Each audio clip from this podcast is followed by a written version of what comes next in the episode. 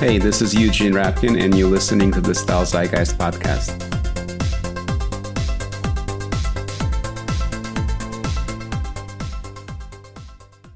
Hi, everyone. This is Eugene, and I'm here with the author W. David Marx, and we're here to discuss his new book called Status and Culture How Our Desire for Social Rank Creates Taste, Identity, Art, Fashion, and Constant Change. Um, and I can hardly think of a more like comprehensive grand theory title for the book. Um, so welcome, David. Thanks for having me, Eugene. It's good to see you. Yeah, good to see you as well. I will. So your previous book uh, was called Ametora, um, How Japan Saved American Style, if I remember correctly, the subtitle. Yep. Um, and it was a very specific book for sort of menswear nerds, uh, yeah. which I certainly nerded out on, and I know quite a few others have. Um, and this book is very different from your previous book. And I should also add, you know, to introduce you to the audience that you've also written for various publications uh, on style, mostly on uh, on fashion, and that you live in Tokyo, which I can't wait to go back to. Yeah, yeah. Um, it's how, uh, tourists. I, tourists are coming back right now, but it's not too terrible yet. So I know, I know. I can't wait. I'm like, my Instagram feed is like blowing up from all the people who are in Tokyo right now and making me feel very jealous uh, of their status, which is probably, you know, a, good, a good way to, to get into it. Because I'm sure we're going to get to Instagram inevitably because I can't think of a more. Uh, sort of up it's really become sort of a central status driver. Um, mm-hmm. but i know we're going to get into this for sure. So first i want to set up the book. You know i, I would like you to introduce our audience to the book. How did the book come about? What it's about in your own words? What were the questions you were trying to answer? And how did those questions come up in the first place? Yes. So for a long time, I've been thinking about what are the principles behind cultural change. And we tend to either think about culture as a really irrational part of human nature. It doesn't make any sense. Hairstyles change for no reason. Um, or we kind of attribute the cultural changes to uh, reactions to society. So uh, during the Great Depression, people feel economic uncertainty and therefore their pants go up three inches or whatever. You know, there's some there's always these ridiculous theories that tie stylistic innovation to you know some sort of reaction to society and, and economy. Uh, and when you start looking at cultural change over the eras, uh, what you notice is that there are certain patterns where things are always changing in the same ways. So they usually start with a small group of people and spread from there.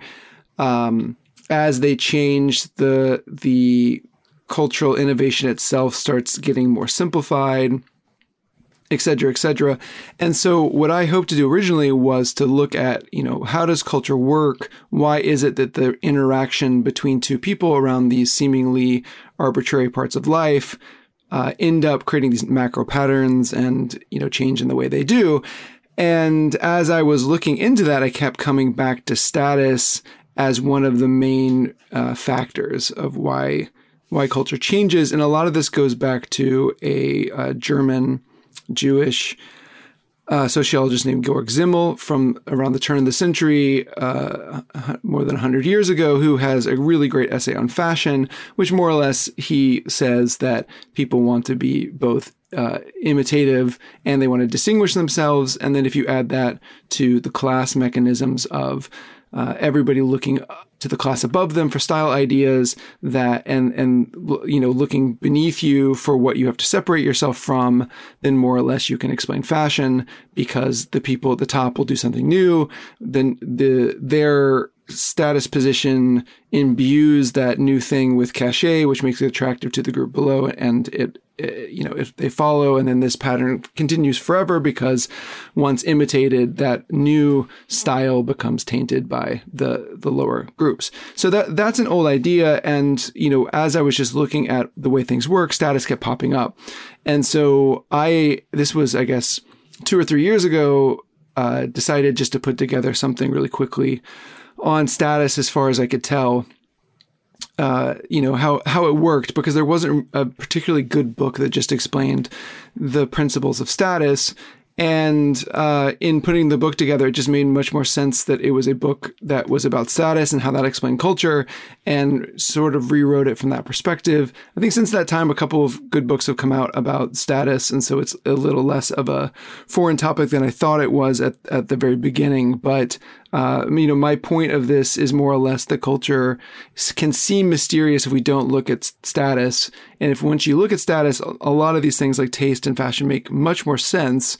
And it's only because of this general taboo, especially in Western societies, of looking at status that we are not experts in it. And, and you know, if, if people really hate my book, uh, but they take away from it understanding how status works, I think that's great just because every single person should understand these basic principles of social interaction and how they manifest in society. Mm-hmm.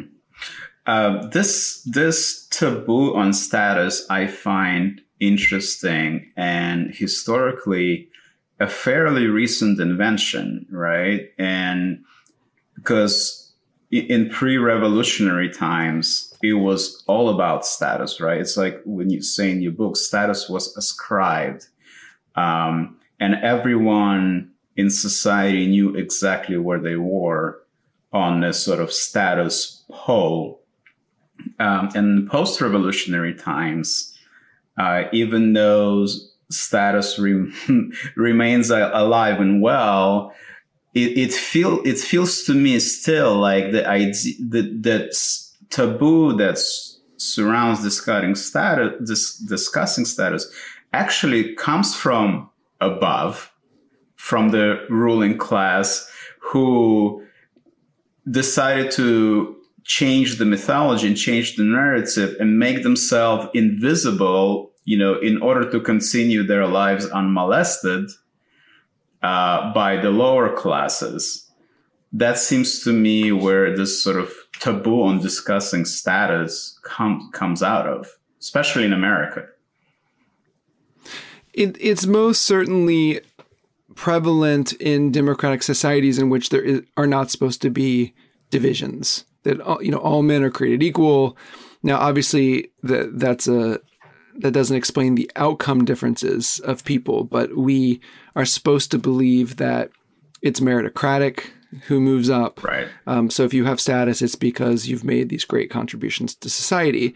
And so, you know, it is status to talk about, sorry, it is taboo to talk about status. Uh, it is taboo to seek status.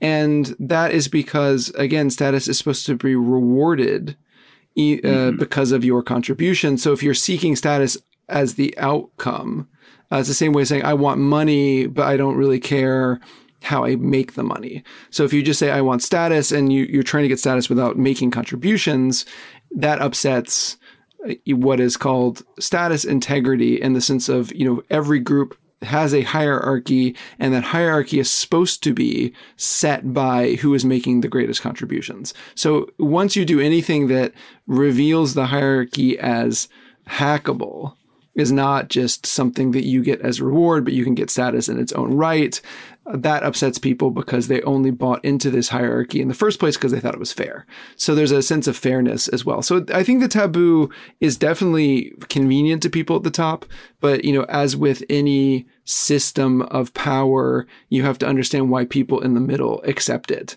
And so I mm-hmm. think you get both horizontal pressure for people saying, "Hey, don't talk about status seeking. Don't try to look like you're trying to one up me because we're the same and we share the same outcomes."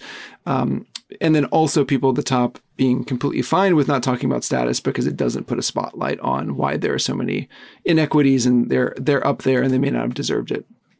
Right, exactly. Because this this myth, and I think Alain de Botton talked about it, whom you also quoted at the end of your book. Uh, you know, th- this myth of meritocracy we have all bought into also has a pernicious side because mm-hmm. it implies if those who are at the top gain came there through meritocracy, that means they deserved it. But conversely, it also means that people at the bottom also deserved it. Right. Or it means, yeah, they deserved having low status because it's up to you. And so there does seem to be some, you know, research or at least anecdotal ideas that people are more miserable in, in democratic societies by because of the status anxiety because it's more or less up to you to fix your own status problems where if you were born in a society that is saying you're a farmer and therefore you're third out of five castes you're pretty much set there and maybe that's pretty good it's at least you're better than you know cast 4 or caste 5 so um, yeah, I think he, he he did a good point. That that's a book called Status Anxiety that came out I think about 20 years ago, um, mm-hmm. looking at the degree to which status anxiety is a universal feeling and that so many political and artistic movements are, are trying to be uh, anecdotes to it uh, antidotes to you know that status anxiety. Uh, I, I i enjoy that book. The reason i felt like i still needed to write something else was because he doesn't quite get into the specific mechanisms of human interaction. He's just like, yeah, status is good. Everyone wants it. Okay, moving on. Uh, but I, I, was more interested in like, what specifically is it about status that makes people want it, and how does it, uh, you know, manifest in our cultural behavior, not just political philosophy. Yeah, and people want status because it bestows benefits on them, right? Like, is that the most basic idea. I think that's the basic, you know, explanation. And you know, there's a there's a couple other books on status, and and there's some work in evolutionary psychology, and a lot of these people who are obsessed with evolutionary psychology look at animals and say, hey, animals have these dominance hierarchies. That's basically status, and humans must have some sort of DNA uh, inclination to form status hierarchies the professor Cecilia Ridgway at, Stan, uh, at Stanford, um, she has kind of shown how hierarchies form naturally as problem solving. Um, they're they're rational and logical. So I don't really think you need this animalistic explanation of of this part of human behavior. And it's also really important to understand that status is based on esteem. That you're treating somebody well because you respect them and, and want to give them something for their contributions. Animals don't really have this. Animals have you know just power dominance hierarchy. So, it, you know, comparing the two seems a little silly. But, you know, if you look at it, you know, human beings, they organize into groups. These groups have tasks. Some people are going to make more contributions to those tasks than others. So if you're out in the wild and you have to kill animals to eat or forage for food, the people who are best at this are going to get, um, you know, they're going to bring back more. The group wants to encourage them to continue providing their talents to this task so that maybe they get a little bit more of the food. So now you have some sort of difference in benefits and treatment, and then that's where the status hierarchy is born. So if you move up and you're uh, understood to be more important to the group, you get all these benefits that start with just, you know, being treated well and maybe more of the spoils. But then as you move to the top, the people at the very top can even break the norms. So, you know, the group has certain cultural norms, but if you get to the very top, you can break them and get away with it. Um, people, you know, treat you like a god. You mm-hmm. get incredible access to special things that other people don't. So, you know, if you place any single person in these groups and, and let's say they're born without a status instinct. There's nothing about them that's set up for this. And they just look around and you say, would, do you want to be this special person or do you want to be this normal person? Just rationally, you would want to be the special person because the benefits that you get from it are so much higher. So, uh, the, the thing to understand about status is yes, there's a fundamental human desire for it, but it's just because it makes our lives better. And then what we have not talked about is having low status absolutely makes your life worse. And there's a lot of, uh, scientific research on the degree to which people have more health problems the more they fall down the ranking. So, you know, mm-hmm. you you're worried about moving down, you get all these benefits from moving up and it just has this directionality on human behavior where we look above us for aspiration and desire and social mobility. Um, now, I do, I do think there's a variability in how much people do want to move up. So there's some places where mm-hmm. if the baseline is pretty good and you have normal status in that group, there's not necessarily this pressure on yourself to move forward. But in most in most situations, people, if they can move up, they will. And it's just a question of how difficult it is to move up or whether they'll be punished for trying to move up without really making the contributions to justify it. Mm-hmm. Yeah. And um, so you know, we, we know how primitive societies work, but your book is about sort of advanced society, civilization, and culture is the cornerstone of that. So, how does culture affect status, and what what is culture as well? Because uh, you know, in your book, it's it, there are various things, right? There, there are you know material goods right? There are tangible things and there are intangible things that form culture uh, and the way it influences status. So, can you talk about, you know, how, you know, what do you mean by culture? So we all have work with the same definition and also how it affects status. Yes, and Just it's also question. worth mentioning yeah. Um, so it's worth mentioning in my book that I try very hard to define all these words very crisply and in relation to each other. So one of the most frustrating things, if you've ever tried to study culture, is that no one has a, a standard definition. Right. There, it's it's famous as one of the words with the most definitions that nobody can quite nail it down. And you know, one problem is just, it's just used in different ways. And so mm-hmm. there's a book called Cultural Rules, which is about Netflix's you know, corporate culture. And that's a very different thing than right. I'm reading Rap Capital by Joe Coscarelli, which is about, you know, Atlanta rap music. That's, that has mm-hmm. to also be a definition of culture, but these are different things. So, uh, so defining culture is almost an impossible task. And in thinking about it, what I settled on, uh, which is somewhat of, it's not a particularly bizarre definition, but a new, maybe a new one, which is that culture comes down to this idea of conventions, and a convention is the atomic form of culture. And so a convention is where within a group, uh, people have a mutual set of expectations on the, how the other person behaves. And you, out of all the arbitrary options you have of how to live your life, you gravitate towards certain ones because of these conventions. And if you break the convention, people will be upset. I mean, maybe they won't be that upset, or maybe they'll be extremely upset, but there is some sort of social force that comes out of uh, the fact that other people are happy when you meet expectations and they're upset when you uh, don't meet expectations. But basically, conventions are these well known mutual expectations about how things are. So if you think about, um, you know, the workplace has a convention that, it used to be that you had to wear a suit. So let's say in the 1960s and you had to wear a suit to the office. That was the convention. If you sh- showed up in jeans, you know, maybe they would ask you to go home because you're breaking that convention. Can you do the job of jeans? Absolutely. It's just an arbitrary rule, but dress codes are this very clear set of conventions.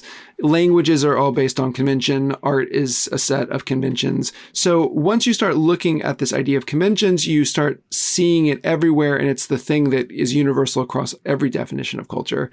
And also what I find use, what I find most useful about it is that once you understand convention, it can identify it. And there, there, conventions are complicated because there can be a big, grand convention. So, for example, we believe in our society today that the individual is the uh, basis of society, that it all comes down to individuals as the main unit. It used to be that society was about the church and God and the king and all these things. So that from that giant macro convention that's sometimes called paradigms, then you kind of go down and there's smaller levels of convention. So these mm-hmm. things aren't, you know, isolated units. They're all connected.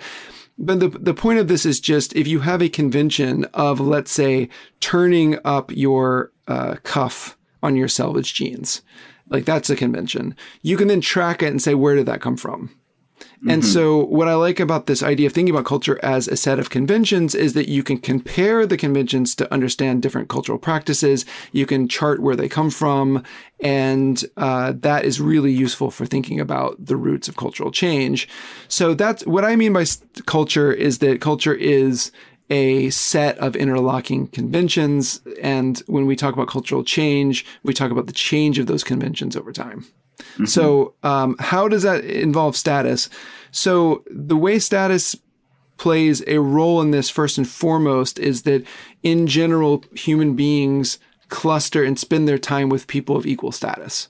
So, in a society, you have this hierarchy and you have people at the top all uh, socializing with other people at the top, people in the middle, socializing with people in the middle.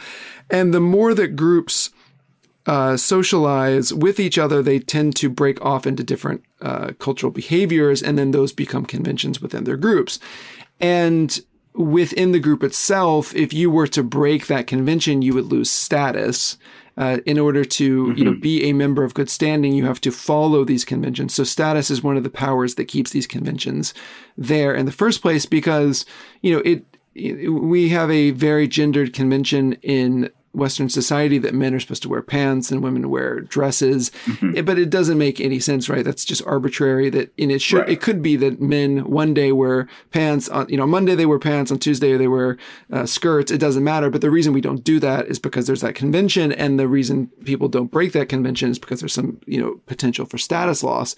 So uh, you know, status keeps these conventions in place, but then also the conventions become symbolic of these tiers themselves. So, mm-hmm. you know, there is a certain practice that becomes uh, associated with people with normal status, and then there's a practice that is associated with people in higher status with cars. That's obvious. So some cars are seen to be rich people cars, some people, some are, are normal people cars, and so the other part of this is, you know, then cultural and desire for material objects and certain behaviors that we take on, uh, our aspirations get looped, you know, get sucked mm-hmm. into uh, what our status superiors are doing. And so from there, then it, it gets, you know, much more complicated and it's the rest of the book. But, you know, there is just a fundamental connection between status and the way that culture is formed in the first place, I think is the point I'd like to make. Mm-hmm. Yeah. Well, it all makes sense because I, I, was thinking, uh, you know, when I was reading your book, I was obviously, uh, well, first of all, the book made me feel uncomfortable, uh, which is always a good sign for me because I started analyzing my own uh, cultural practices, yes. you know, in, including obviously the way I dress, which is of, you know, utmost interest to me uh, not just the way I dress, but the way everyone else dresses, uh, and obviously the kind of uh, culture I am interested in. I'm really trying hard not to say the kind of culture I consume, which I guess is a status, a subtle status marker in itself. Um, but it really made me analyze myself. And I think this was one of the benefits of the book. Uh, and it also, you know, made me feel uncomfortable, uh, you know, like, did I have a Mercedes because it, it like it it it really drives fantastically and I love driving, or was it simply you know a status marker? And probably the answer is both, right? Usually the answer is both. You know, when mm-hmm. you think of uh, either or things. Uh, but as far as fashion goes, it really gave some great insights into how people dress. And you're totally right. Uh, through history, the way people dress, it really does seem there's a lot of arbitrariness to it. There are certain things that are less arbitrary, such as functionality, of course, um, but but a lot of it does seem arbitrary. Um, and of course, you know very well when during periods of in our history when status was ascribed we also had laws that ascribed as to mm-hmm. how people of certain classes should dress.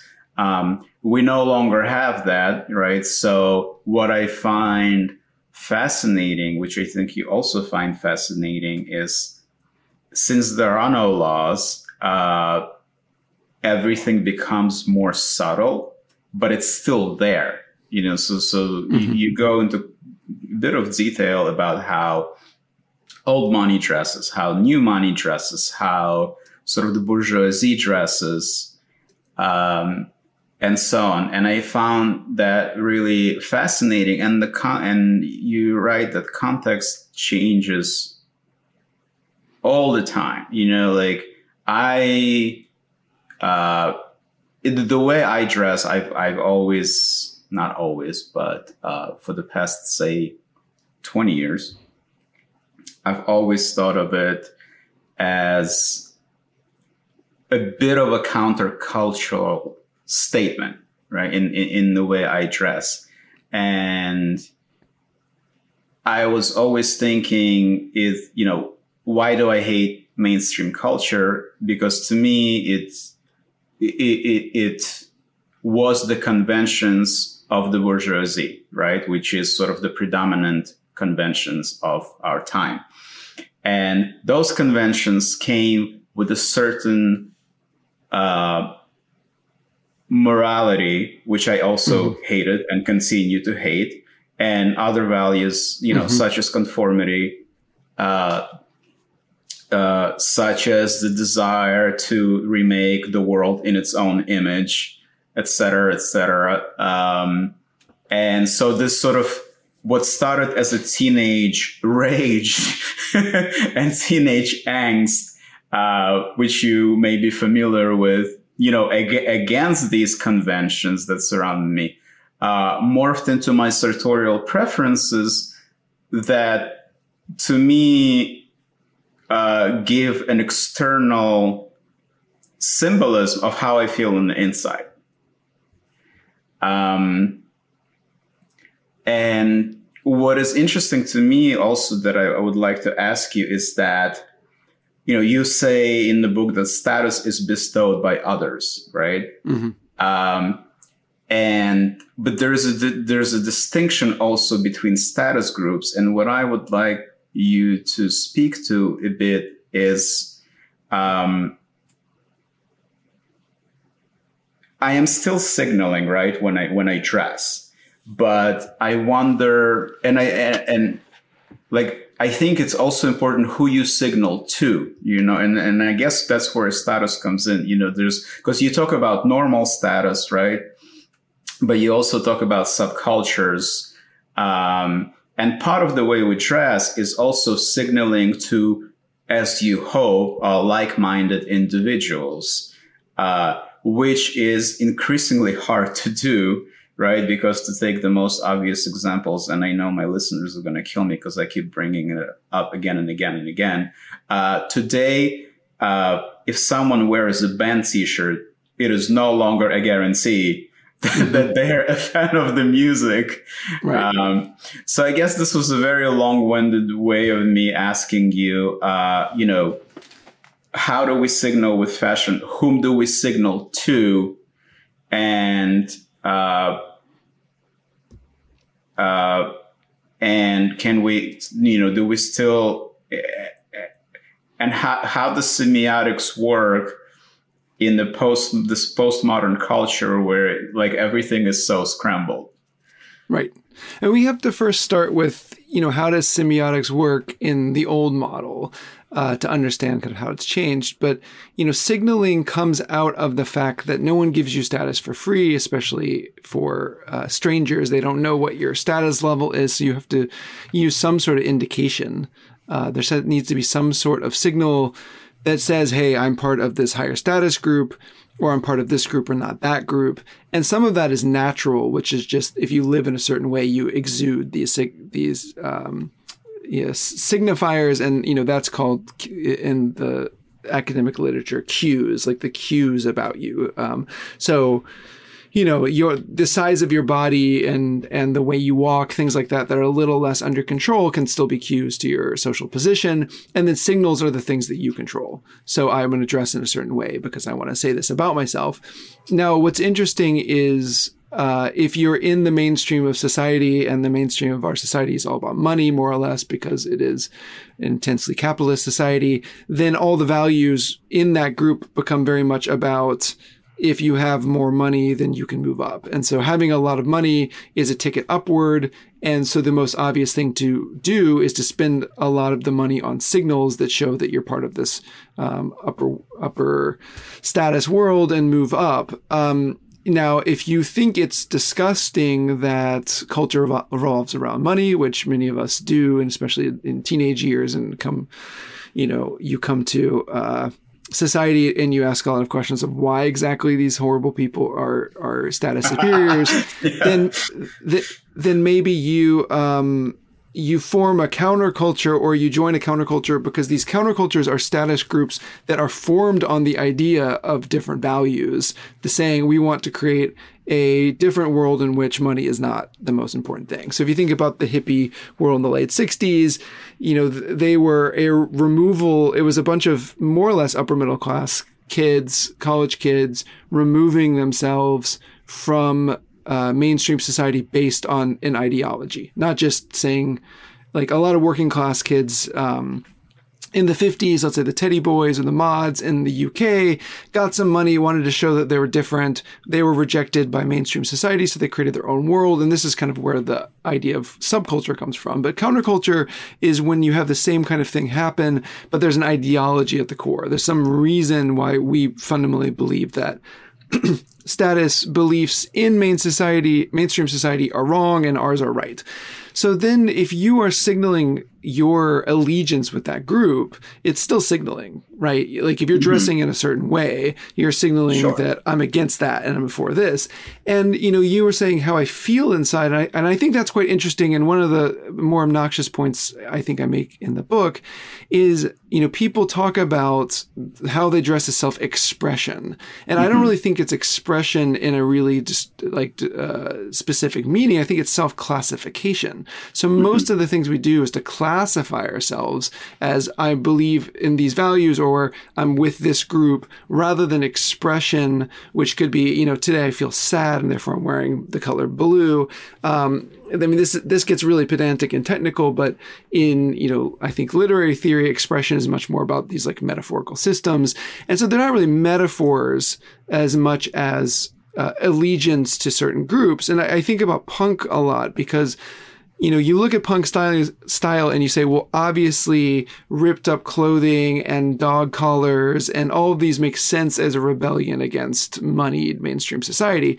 But you can rebel against moneyed mainstream society in all these different ways. You could wear black minimal. You could um, dress like factory workers. You know, you could do all these things in order to, to remove yourself.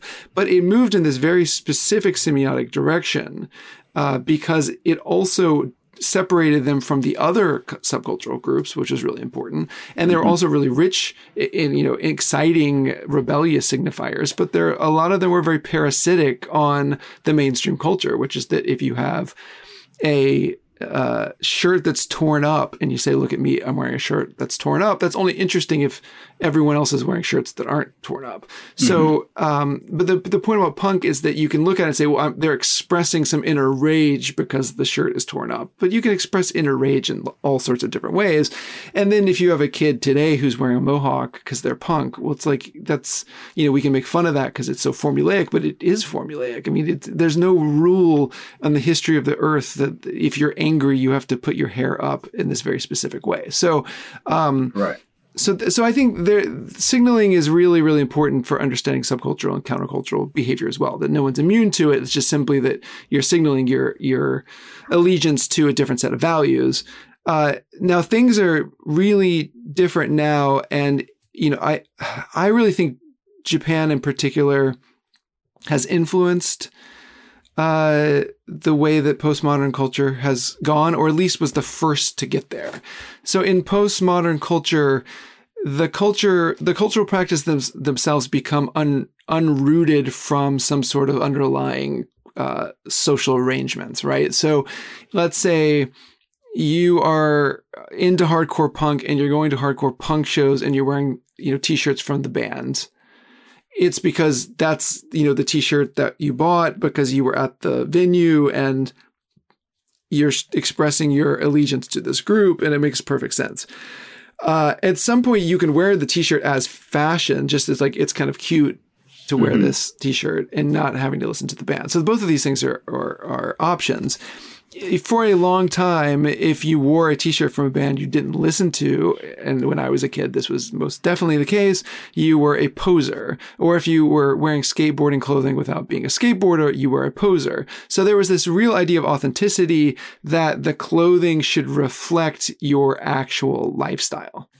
Mm-hmm. And what was interesting about Japan is that all of these cult subcultures and countercultures were imported to Japan without the underlying social uh, arrangement.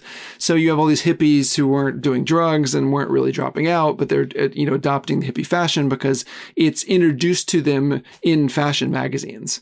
And so uh, I remember in about 2003 or four ish, there was an uh, uh, uh, issue of a Japanese men's fashion magazine where it was like, here are the cool new trends, and, and it's band T-shirts and you know the the one on the cover or the one in the top of the article was this dinosaur junior t-shirt that was the cover of green mind. And you know it was funny to me because when i was a kid i was into dinosaur junior and i had a dinosaur junior t-shirt uh, that i was so proud of and the older kids who were into Dinosaur Jr. hated me for wearing the shirt because it's not even like I wasn't listening to Dinosaur Jr. It was just that you're not cool and you're kind of, you know, you're ruining what a Dinosaur Jr. t-shirt means because you should be fully immersed in alternative culture. You should have uh, dyed, you know, hair and have a chain wallet and uh, you know, your Doc Martens and, and chino pants are, are not cool. So, you know, I was, you know, excluded from that group, even though I listened to the band. And so now mm-hmm. Dinosaur Jr. is just this like free floating signifier of fashion in Japan, 2003. And I would walk around and I would see people not just wear band t-shirts and not just wear Dinosaur Jr. t-shirts, but only wear that specific shirt that was featured. So you would see kids in that exact Green Mind shirt all the time. And so in, in Japan, because things were imported, you know, you lost the rootedness of the culture. And then I often thought of that as one of the differences between Western and Japanese fashion. But now what you're saying is correct, which is it's come to uh, the US as well, which is people are just wearing these things without any sort of understanding of the underlying yeah. idea or you know, even a feeling that they should have to care about mm-hmm. it. The entire world is Japan now, basically. Yeah, I mean, it's close to that. And I just wrote an afterword for Ametora where I said, I think Japanese brands are here to stay because they kind of invented this mm-hmm. mode of fashion where it's derooted. Um, and they're, they're going to succeed in it because, you know, they, they know it better than anyone. They, they have had a 20 or 30 year head start on a world or maybe even more, maybe a 50 year head start on thinking about fashion as being completely unrelated to your cultural mm-hmm. affiliations.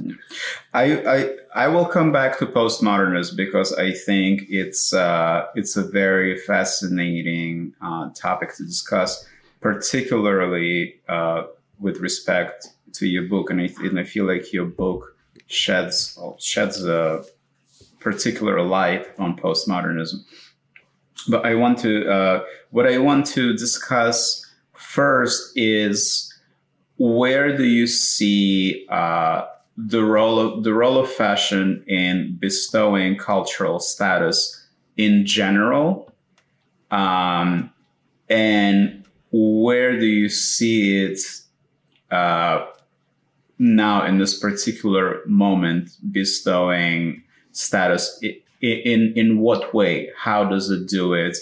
Uh, through through which methods and through which and through which signifiers? So first, you know, we talked about culture being a very ambiguous term, and I think fashion is also a pretty terrible ambiguous term. And very ambiguous in the book, term, yes. yeah, and I, I talk about it in the book in terms of fashion cycles because once you add the word cycle, people know what you're talking about, which is that popularity of things like dog breeds how you prepare coffee, the kind of pen you use, whether it's ink or water, uh, sorry, whether it's oil ink or, you know, uh, water based ink, all these things are fashion in the sense that they move in these kind of cyclical ways. And, you know, more or less what I say in my book is that fashion cycles are cultural change of arbitrary parts of our lives that are powered by status. I, I don't think there are very many things we could call fashion that don't have some sort of status element to mm-hmm. them. Um, the difference would be technology. So technological change has a status component, but it can happen independent of status because um, I don't know how it was uh, back in Bobruisk, but you know, uh, we had ice boxes in the United States, you know, 100, 100, years ago instead of refrigerators. And the thing about the ice box was that it was not very good at what it did. You know, you put this big piece of ice in your in the box, and it kept refriger- uh, kept the vegetables cool, but it melted, and you had to have somebody come by every day and, and bring another block of ice. Uh, whereas a refrigerator, you just plug it in and you solve that problem. So we don't go back to ice boxes. There's no fashion trend for ice boxes because it's not arbitrary. Mm-hmm. So technology changes in a certain way, and uh, fashion changes based off of social value, and that social value is mostly a status value. And the reason that things can come back in is because the status value can be reassigned to things that fall out of the system, and that's not true for technology in the same way. Um, the vinyl vinyl is cool compared to MP3s because vinyl has some property that's uh, you know people believe is a positive functional one mm-hmm. it's not just that it's you know but it's it's also status i mean it just looks cooler to have sure. uh, turntables than than a you know a zune player from 2007 mm-hmm. or whatever so um so the main thing is that fashion is is a broader idea than clothing, but clothing is is the most obvious vehicle for fashion because right. once clothing you know fulfills its most basic duty of make keeping you warm and protecting and like you know covering up parts of your body then the sky's the limit and you can kind of do anything. And we you know uh i forget who it is. I think it's um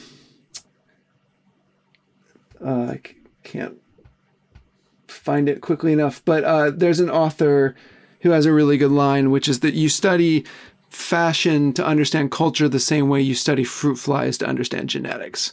That, mm. you know, fashion is the clearest field in which human be- beings are taking on these cultural behaviors that are completely arbitrary. And, you know, 20 years, 30 years later, that looks silly because we've kind of woken up from whatever it is that was enticing mm-hmm. us at the time. So, you know, at the moment, what's strange is, you know, I grew up in the 90s. We didn't talk about fashion in terms of alternative uh, clothing. I think there was a lot of resentment towards Marc Jacobs for doing a grunge collection or whatever, because mm-hmm. grunge isn't fashion. It should be kind of separate from mm-hmm. it. It was an it, definitely an anti-fashion. Most kids in America didn't think about fashion, even if they thought about t-shirts and, and sneakers. Uh, but those weren't even quite, you know, popular yet. I went to Japan for the first, I went to Tokyo for the first time in 1998. And that's where I discovered street fashion. And that to me was an on ramp because it said you can still wear t-shirts and jeans and sneakers, but they just have to be the right ones and made in limited quantities. And now you're fashionable. So that kind of brought me on. Uh, I wrote a senior thesis about the brand Bathing Ape and the marketing mm-hmm. techniques that I published. It was published in 2000, not published, but I turned it in in 2001. Uh, and then, uh, you know, to my surprise in 2003, Pharrell brings a bathing ape to New York, and suddenly street fashion is exploding among the hip hop mm-hmm. community. Supreme was a story, I think, until about that point, you could just walk in and buy a t shirt, and suddenly yeah. there's huge lines around the block. Um, so fashion has really exploded. It went from street fashion to then kind of preppy heritage, Red Wing kind of stuff. And now, you know, I think a lot with kind of Kanye's influence was taken from street fashion to uh, Paris and went directly to high fashion. High fashion responded to that wave of interest plus the rise of China by going towards becoming basically streetwear. You know, all these high yeah. brands that used to be elegance are now more or less just ele- you know elevated streetwear. Um, so that has only made it easier for normal people to to put it into their wardrobes. But I'm just I'm literally shocked all the time the degree to which an average American actually cares about these uh, European brands because it used to be a Japan only thing in a sense of nobody, you know, no one wears a Louis Vuitton handbag who's middle class unless you're a Japanese woman. And now, you know, these things are all obvious. So Japan, again, was ahead of the curve here. But fashion is now, you know, universal in a sense that I wouldn't have expected it. I think the influence of hip hop is huge there uh, you know, just because it's on my mind, reading this book, Rap Capital, about Atlanta, yeah. you know, the you know the fact that Migos have the song Versace or something, you know, like these high end brands, or you know, um, rappers are putting these brands in their names and their songs mm-hmm. uh, in a way that they may not have twenty or thirty years ago.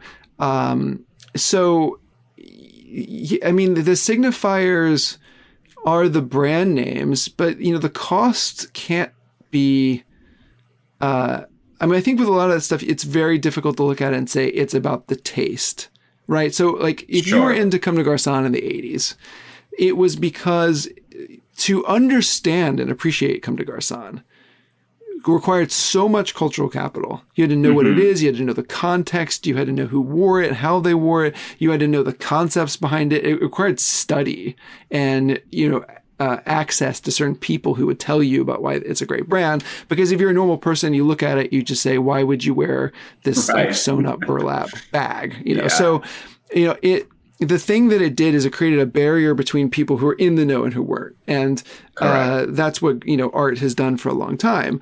So Comme des Garçons Yohji and those brands were, you know, weirdly theoretical anti-fashion that, that attracted a certain group. And, uh, you had to know that.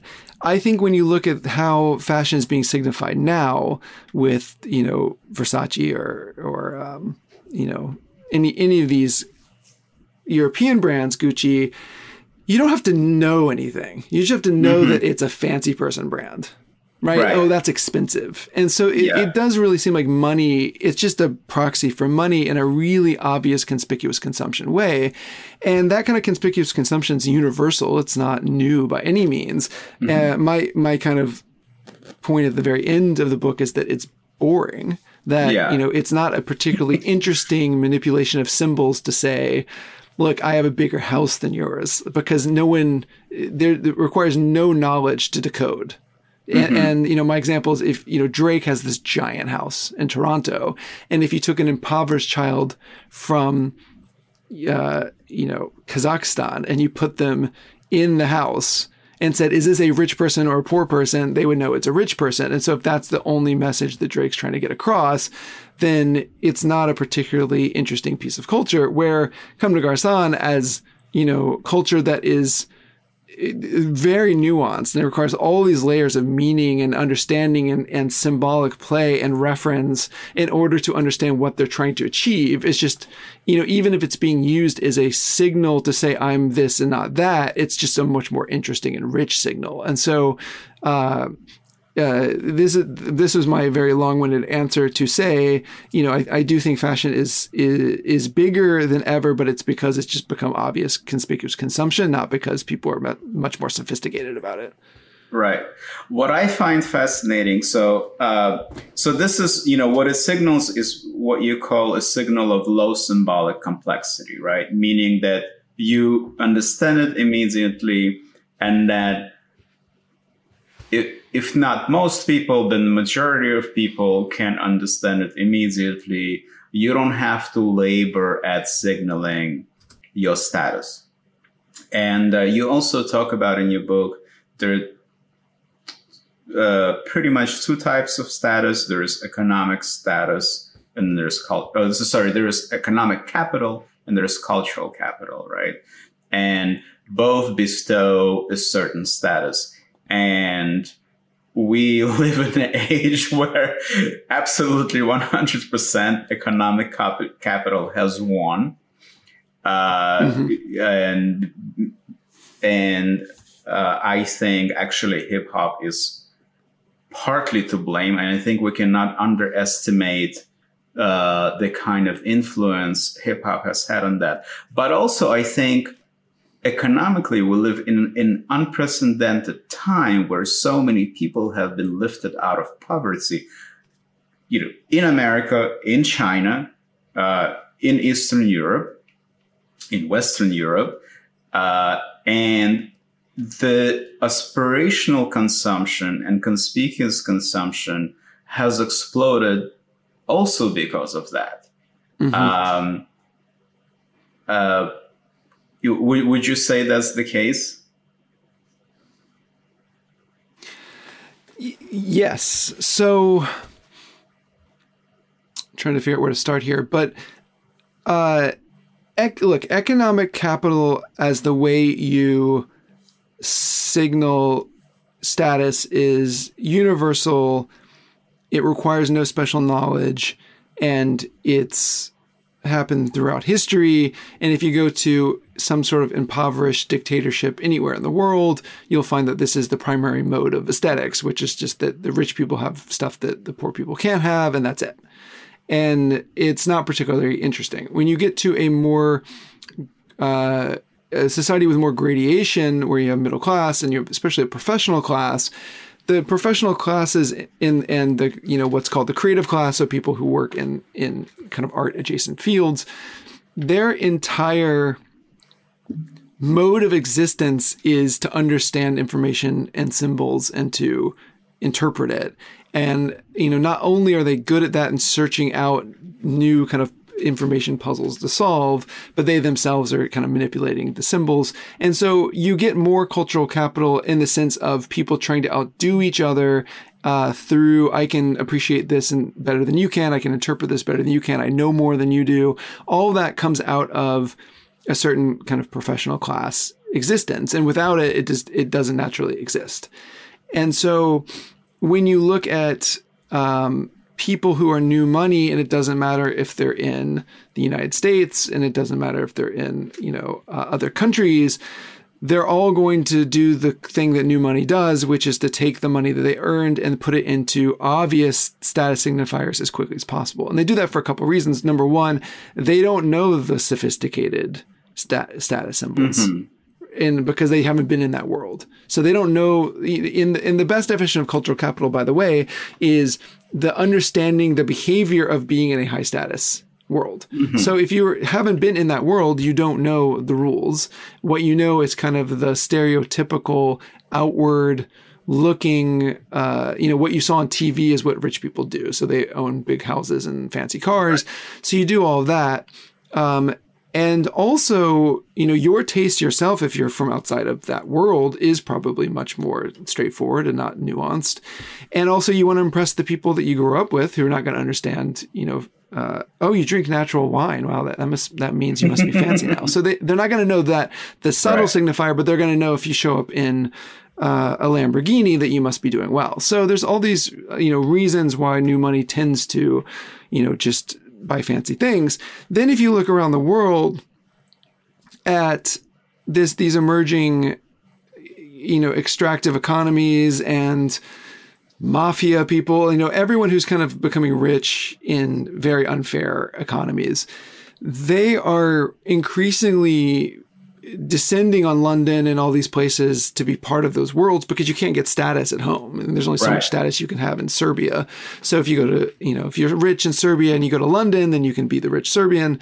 Um, and, uh, they are likely to can you know be new money and they're likely to also become the representative of these places so you know in china there may be small artisanal you know, groups of people doing cool stuff, but they're not who's representative of the Chinese economy. The representative is the rich kids of oligarchs who are, you know, crashing cars and paying people to go to prison for them and all that kind of, you know, nonsense. And so that becomes the dominant you know, symbol of these cultures emerging and, and, coming online. And also, you know, if they want to play a part in the global economy, they have to learn the basic, you know, language and, and grammar of how to signal on a global stage.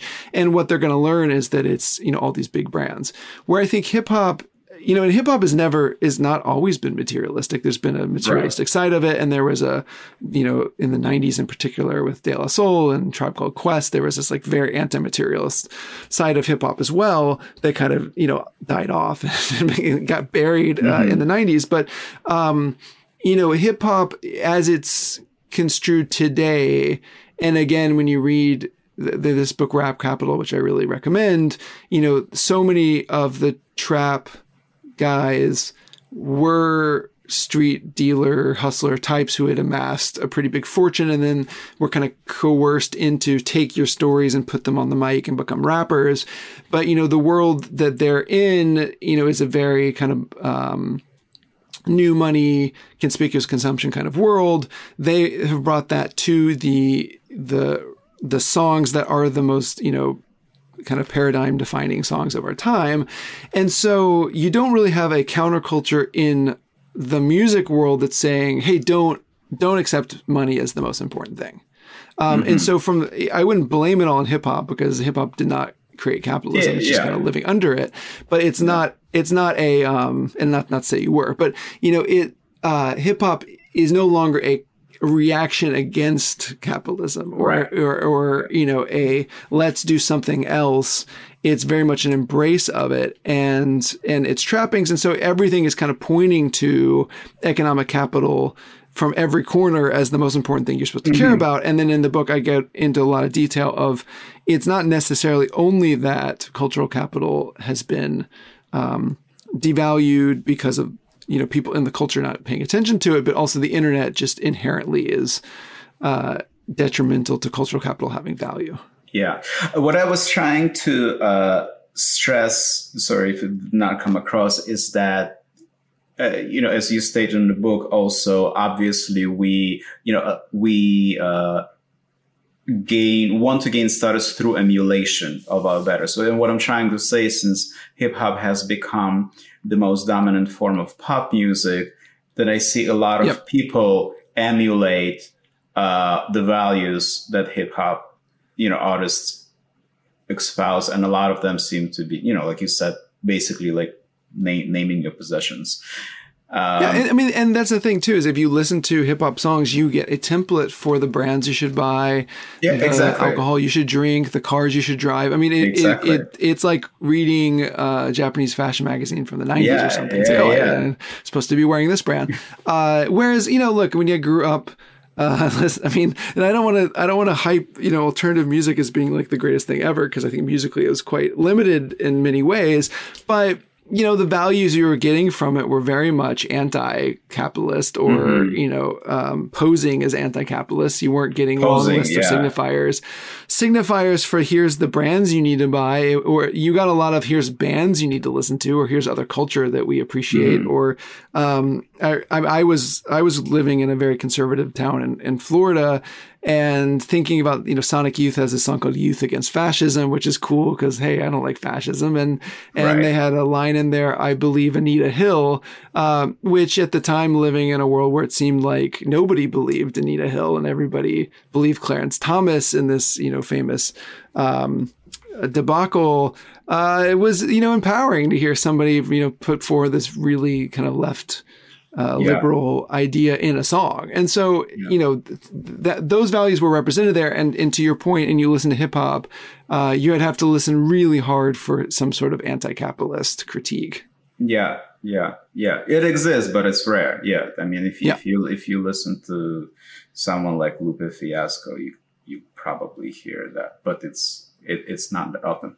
Um, so what, what I'm, but what I'm curious about, I did not mean to single hip hop out. It's just because it's so obvious. No, just no, maybe yeah. because yeah, this is the world I'm I'm in right now. Um, uh, but emulation is the point that I was trying to make. Is that you know we emulate uh, people we consider high status in our cultural behavior, and that includes fashion. And that's one of the reasons I think why fashion has become fashion as clothing. I mean, um, and luxury clothing, quote unquote, um, that's become so important.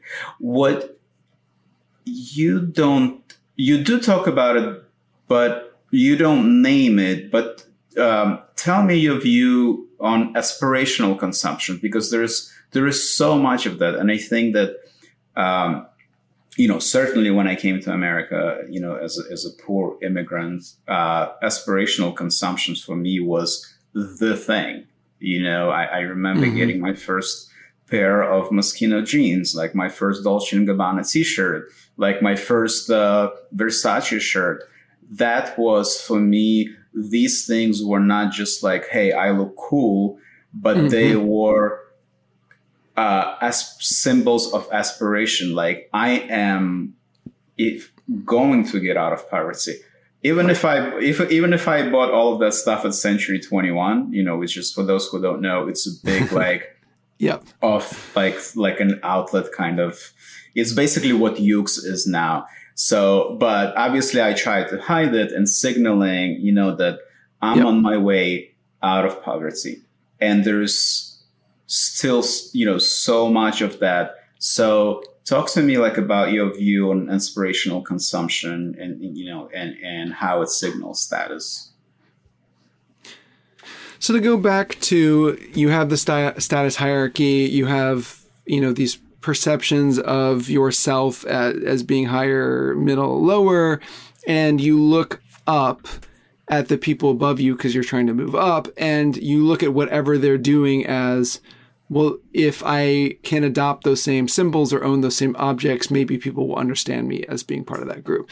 And, you know, that could be a rational calculation. It could be very unconscious, but our aspirations in general tend to be simply imitating the group one or two above us and saying, if I only lived like that person, I would be so much happier.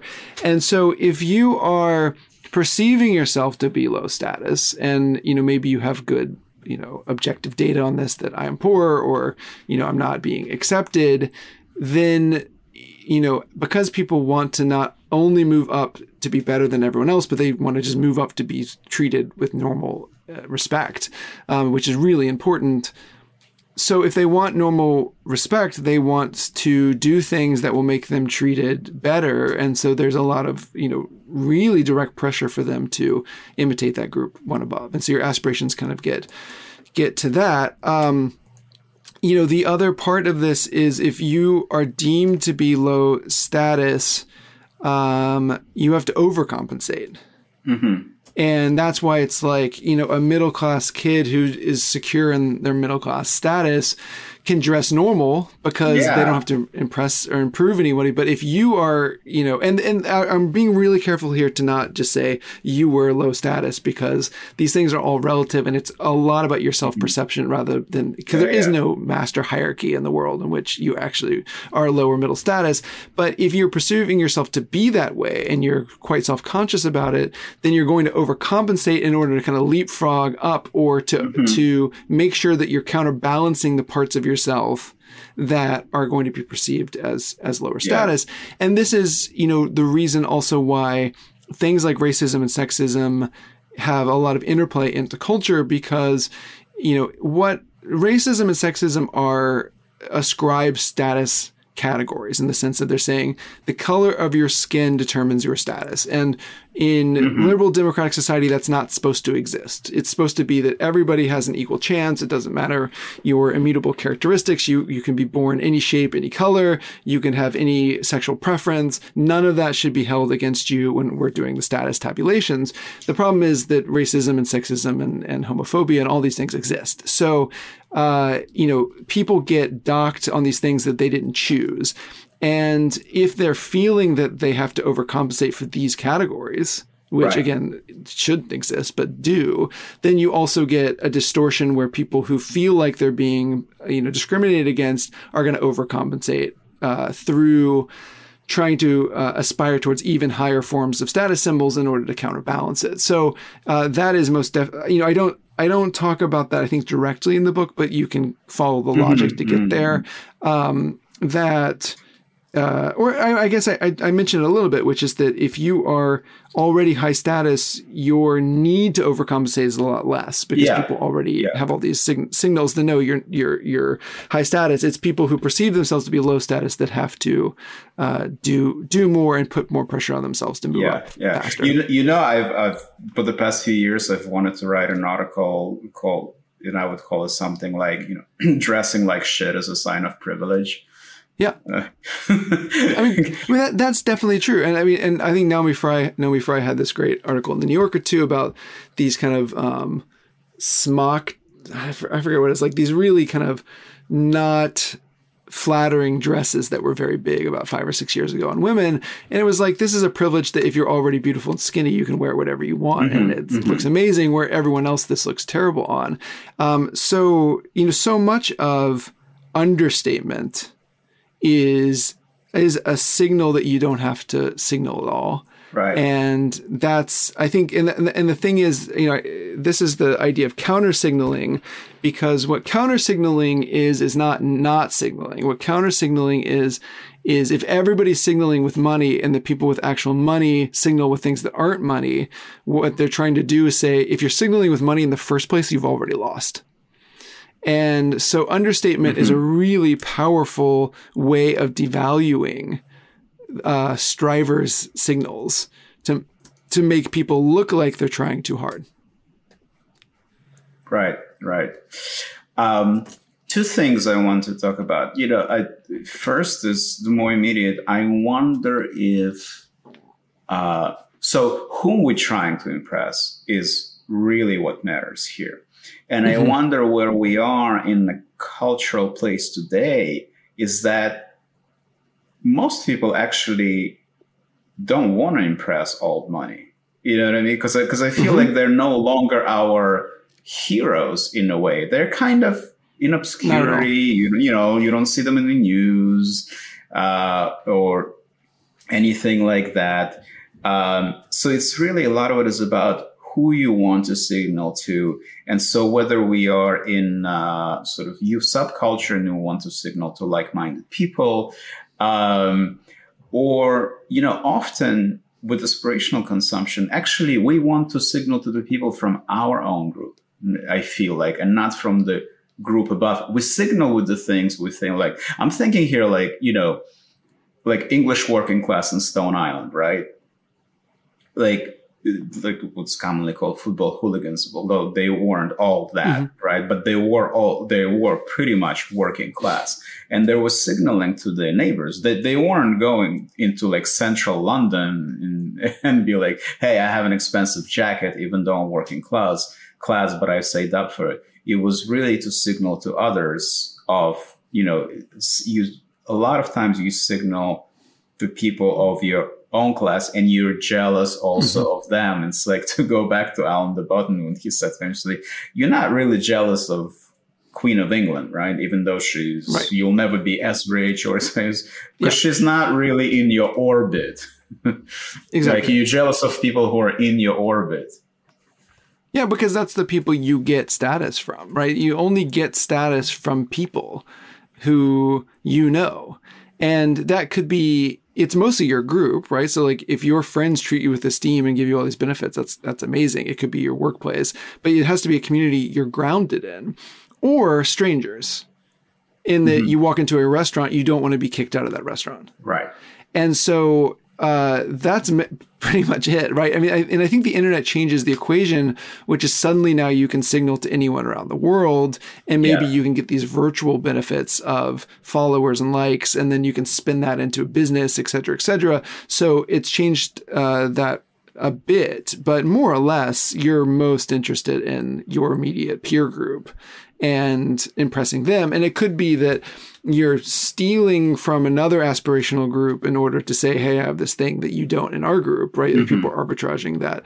But, uh, but ultimately the yeah the audience is the people around you who can give you status we don't really care about what people think if they can't do anything for us and, and maybe that's a little bit it sounds cynical but i think a lot of it's unconscious um, mm-hmm.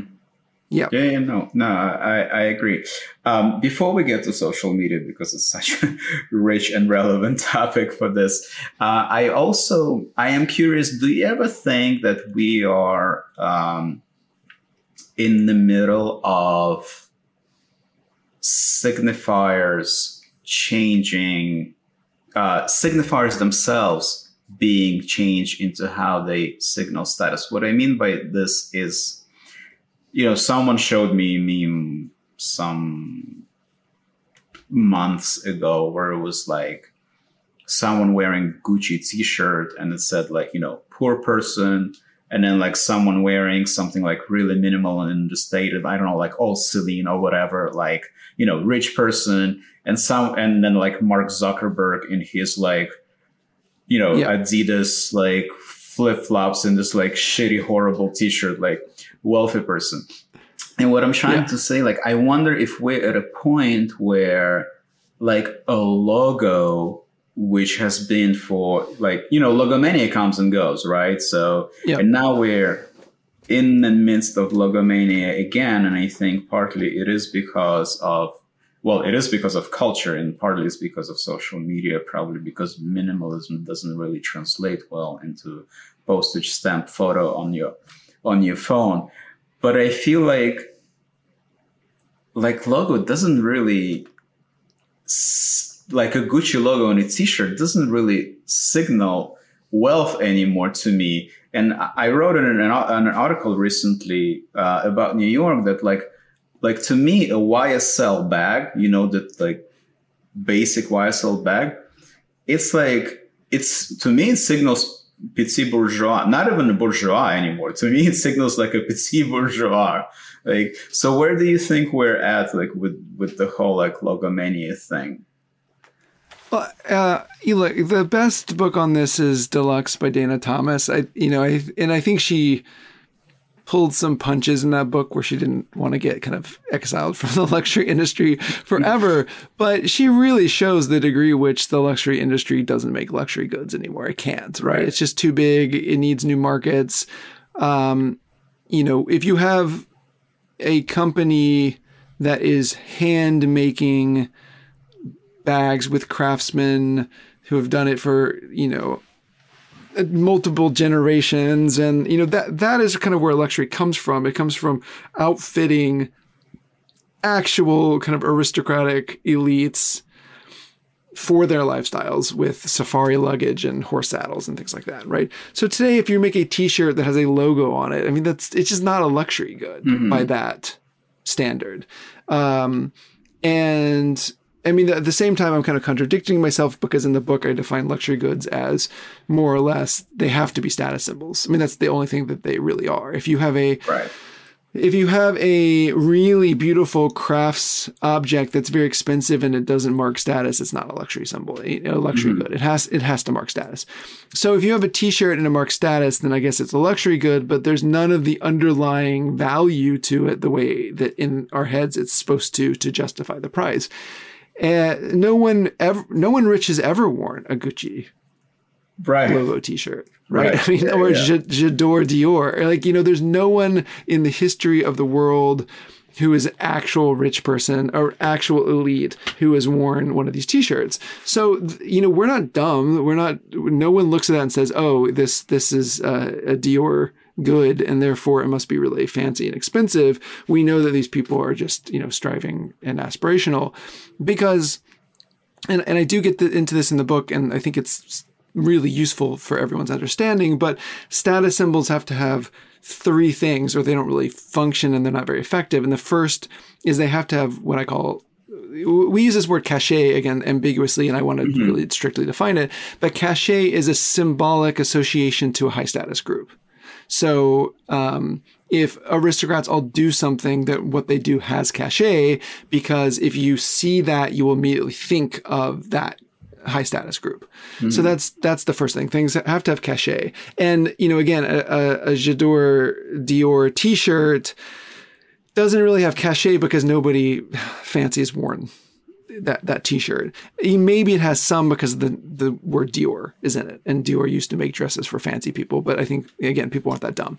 The second is signaling costs. Every status symbol has to have a signaling cost, which is there has to be something that it shows you paid in, and it can be time, it can be money, it could be knowledge, but you have to have something in order to have even acquired that. And status and signaling costs themselves aren't enough to make a status symbol, but they're really important for protecting it to make sure that everyone else doesn't buy one. So if something is expensive and you have it, uh, it means that you had enough money to pay for it, you know, and pay for it easily. The third is that things have to have an alibi, which is they have to have a reason for owning it other than status marking. So if you own a Ferrari and the license plate says like for status or something, then people will think it's really lame.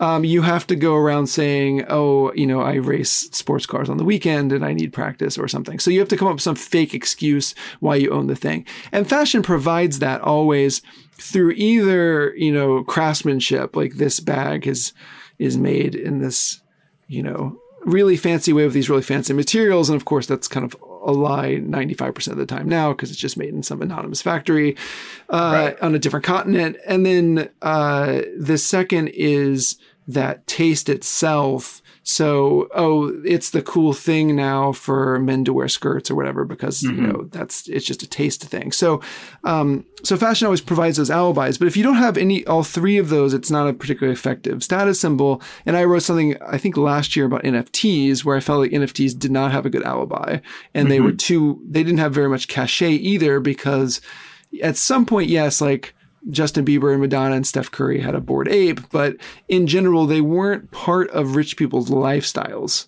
Uh, they weren't just, oh, I happen to have an NFT. It was like this very obvious speculative investment. Right. And, you know, when it, when it doesn't have that kind of anchor in people's actual lives, it, it it's so much easier to collapse. Yeah. Yeah. Makes total sense. I, I, I think I saw something today that Justin Bieber's Bored Ape is now worth seventy thousand dollars. Yeah, right, down from one point three million or whatever it was. yeah. Uh, as talk about can't can't be Bored Ape didn't. Yeah, and they've you know Bored Ape did a really terrible job also by expanding too quickly. They didn't follow the streetwear model at all. People were comparing it to Supreme, but it was more like Angry Birds. They were like, we're going to make a TV show, we're going to have an album. And right. it's like, you know, James Jebbia with Supreme played a really slow game. Yeah. And he made sure always at every step to keep it grounded in some sort of myth of community and back to the skateboarding mm-hmm. kids. And, you know, I remember p- members of the Supreme staff like extorting me for 20 bucks in a, you know, New York bathroom in 2003 or whatever. That's who worked at Supreme, you know, people who would, you know, corner people in bathrooms. So, uh, you know, that was not happening with NFTs. It was like grow as quickly as possible. Like no one had read the streetwear handbook at all. Yeah, exactly. Yeah.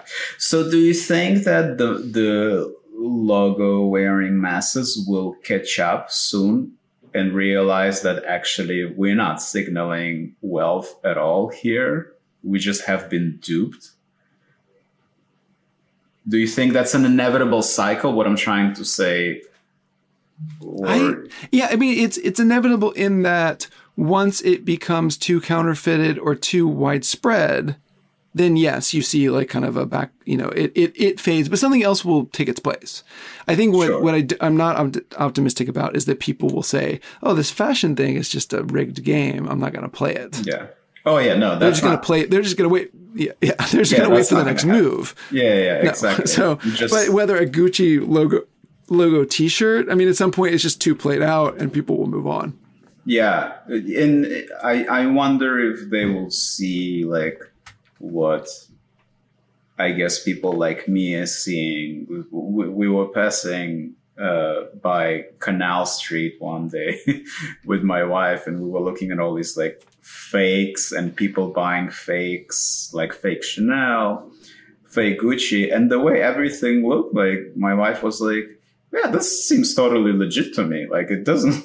like you know when the logo is the only signifier and so-called luxury fashion like throughout all the pretenses at making quality long lasting better fitting uh, things, like yeah, the, the, why not go and buy the fake thing on the canal? Uh, on Canal Street, I, and, and another, yep. and we were like, another time we were passing by Canal Street, and I overheard these two tourists like, yeah, we just saw the, the real thing at the store, at the Gucci store, but we came here. and I thought, oh, this is, I wonder what that means for fashion. if things like that happen. Yeah. But, you know, at the same time, it, we live in a really crowded world uh, of really fast moving ideas, and it's hard to get people's attention, and logos mm. serve that very well. Yeah. That, you know, it needs to be an immediate signifier to someone to say, okay, this person is important. So if you don't have, if people don't have a time to check out your uh, cuffs to see if the buttons open, to see if it's a real tailored suit or not, mm-hmm. and you just have to impress them in 15 seconds through a logo, then those logos become more powerful. But again, over time, the logos become overly associated with non high status people, and therefore they lose their cachet, and then it all kind of collapses. But so we'll see. Yeah.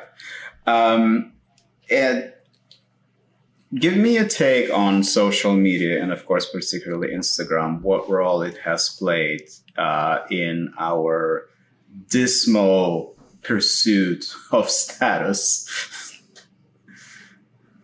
So one thing i've been thinking about is the fact it used to be very difficult to see people's lives all the time. Mm-hmm. right? So if you wanted to see a celebrity you had to buy People Magazine or Us Weekly or watch like a celebrity tabloid show, but otherwise you just didn't see what they were doing, what they looked like, their houses. And Instagram, and Instagram's kind of a proxy for all visual social media, but it's the most obvious one. But you know, because of this social media where it's encouraging you to take constant photos and videos of your life, then and broadcast them to you know anyone who wants to see them, we suddenly see everybody all the time. So everybody not only can signal 24 hours a day, but does mm-hmm. and also feels the requirement to do so. Right. And, you know, especially with young people, to refuse to be on social media is like to refuse to exist. Yeah. So, uh, you have now where signaling is a rare thing or it's an in person thing, it become a constant thing. Mm-hmm. And, uh, I think what that has done is, first of all, I think it has made status more important to our lives now, even though we don't talk about it that much. And it also devalues the act of signaling. And this is this is the part where I'm not. I think it's emerging, and I don't quite. I don't th- quite think it's like the established thing that's ha- happened, but it is happening, which is if you told me, "Hey, I'm going to Florence," I'd be, like, wow, that, that's really cool that you can go to Florence. But then if you go to Instagram, you see everybody is in Florence. Right. Um, you're suddenly like, well, all right, I guess this is the thing everybody does now, and it's not that interesting. And so, um, because everyone's signaling all the time their stuff, like stuff just isn't mm-hmm. that interesting. So I do think it's leading to a devaluing, um, but it's it's constant and uh, overwhelming. And mm. I don't know if anyone's really succeeding from it. The the other thing that's quite interesting though with I, w- I guess I got on Instagram I want to say about 2012 ish and I heard someone at the time still describe it as the happiest place on the internet because there was a time in which Facebook was the place you did all your signaling and everyone was mm-hmm. criticizing Facebook. And people don't remember that like Facebook went through the kind of elite college kid circuit to sure. the drivers who were showing off their lives to then your parents. And then once it became your parents, it kind of collapsed. Yeah. But um, the Instagram was like the first exodus of that that group that got overwhelmed on Instagram uh, on Facebook went to Instagram. So Instagram was kind of more abstract photos. They were just like your friends, what they were up to, and then the next group showed up again and brought that kind of you know, Potemkin live, like look how incredible my life is and how mm-hmm. amazing I am.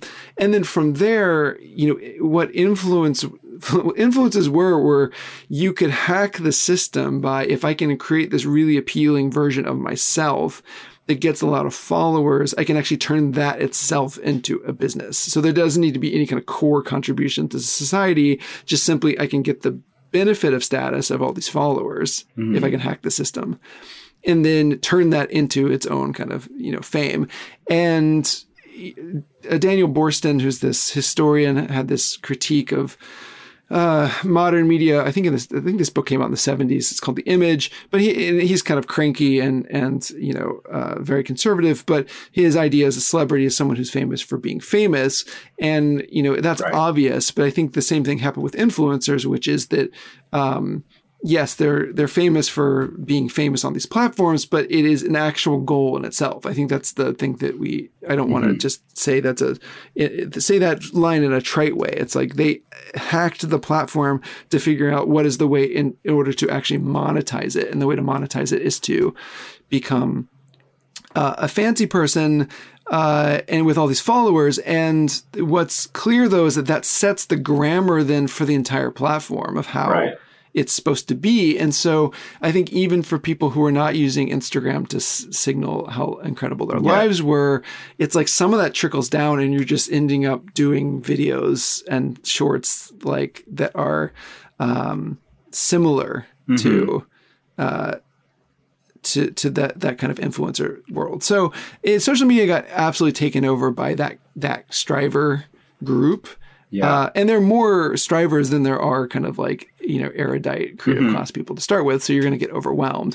But the, the crazy thing to me is just the degree to which you know, in previous eras, you had these segmented types of media where you had the New Yorker for people who read the New Yorker, and you had People Magazine, and there wasn't a lot of overlap, uh, other than if you're at the dentist office and there's not, they don't have the New Yorker, right. you pick up People just to see like what are what are other people reading. Um, but what's insane is that you have all of us all together on Instagram. You have all of us all yeah. together on Snapchat or you know Facebook or you know all these platforms, and so you it's a much different experience. I don't think that can last. I think we're going to move towards a much more segmented form of social media where you're you're with your own people, like it used to be. yeah, yeah, yeah. No, I I agree, and I think a lot of it will be. It's just for me. It's I'm just like either I don't follow you or I mute you. Like if I'm not interested, you know. So I try to really narrow it down to curate it where I don't spend as much time on it. And I think that's where it's moving. Uh, but someone wrote recently, which I thought was great. It's like because of Instagram, it used to be like fake it till you make it. And now like faking it is making it. and I thought this was, this was a really, this was a really great way to put it. Um, and, uh, I don't know why I really think it's that to me why I think our culture and mass is so pathetic. It's that it, it's it's it's because it's so fake. Um, and I see so much of that in fashion. To your earlier point, um, is that you know it really matters to whom you signal. I see so much of that at fashion shows. Like I see all like all these rich people who it's not enough for them to be rich, and a lot of them are old money right? But but they have. But what I what I alluded to is that our role models have changed, right? And they come to those shows dressed really extravagantly because it's not for them. It's like you said, it's not enough for them to be a multimillionaire in Nashville, right? Like they have to dress extravagantly and go to Paris because these are the people they're mm-hmm. trying mm-hmm. to impress. Yep. You know, with an added bonus, then of course they're going to put a selfie up on Instagram or probably hire a professional photographer to right. photograph them, uh, you know, in a quote unquote repetitious, yeah, like right way. That that to me is crazy because you know as as much as I love being at fashion shows, I'm like at the end of the day I am working here. you, you, you, know what I mean? And just really to see these people. Um, and of course, they're all on Instagram and they all dress up for Instagram. Like these people have nowhere to go in this clothes. You know, like I wear my designer clothes in the street. Like these people, they wear it around the house. And like, and for them, Instagram is such an important outlet for their status signal, yep. signaling That's because right. without Instagram, they're nothing. They're not, even with their riches, yep. like they're still deeply unhappy because now, as I understand from the book, like they have no one to signal their status to. Yeah, the, I mean, money buys you so much comfort, but then at some point you want esteem, and uh, you've got to convert it to status symbols to get that. Um, you know, the I've been also really interested in this article that Amanda Mull did in the Atlantic from about a month ago. That's uh, restaurant reservations are the new status oh, symbol. Yeah, yeah, yeah. And and what's interesting about that is that the internet for a while promised, hey, you can signal status from anywhere. You can be rich anywhere. You can be cultured anywhere. And now with you know being at the right restaurant, mm-hmm. uh, and I'm feeling in the last couple months much more that there's a New York scene, and if you're not there and you're not eating yeah. at Lucien or whatever, like you're not part of it.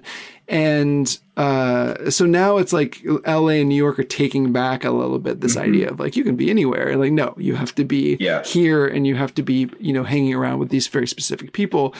That's also inevitable, and you know, and again, like you know, my point uh, you know, the book was criticized a little bit for saying that there's one status hierarchy in society and then we all live in it. And I, I don't think there's a formal status hierarchy, mm-hmm. but I mm-hmm. think that people have this perception of where they are and their group are, because and groups compete and groups try to change the criteria mm-hmm. in order for their groups to move up. So it makes sense that you know a bunch of hipsters in uh, New York, scenesters in downtown will try to shift things to say we're the most important group right. culturally at the moment. And if you don't show up at our restaurants and aren't part of us, then you're not that important. That's just inevitable, that kind of conflict. So, uh, but you know, you're right that someone from Nashville can show up in Paris these days and they can drop enough money to kind of get entry into this world, but they're still excluded from it. And the other, you know, the other one on this that I'm interested in is TikTok stars are starting to go to the Met Gala. So it's like, okay, they've broken that barrier where you can be big on TikTok and you can go to the Met Gala,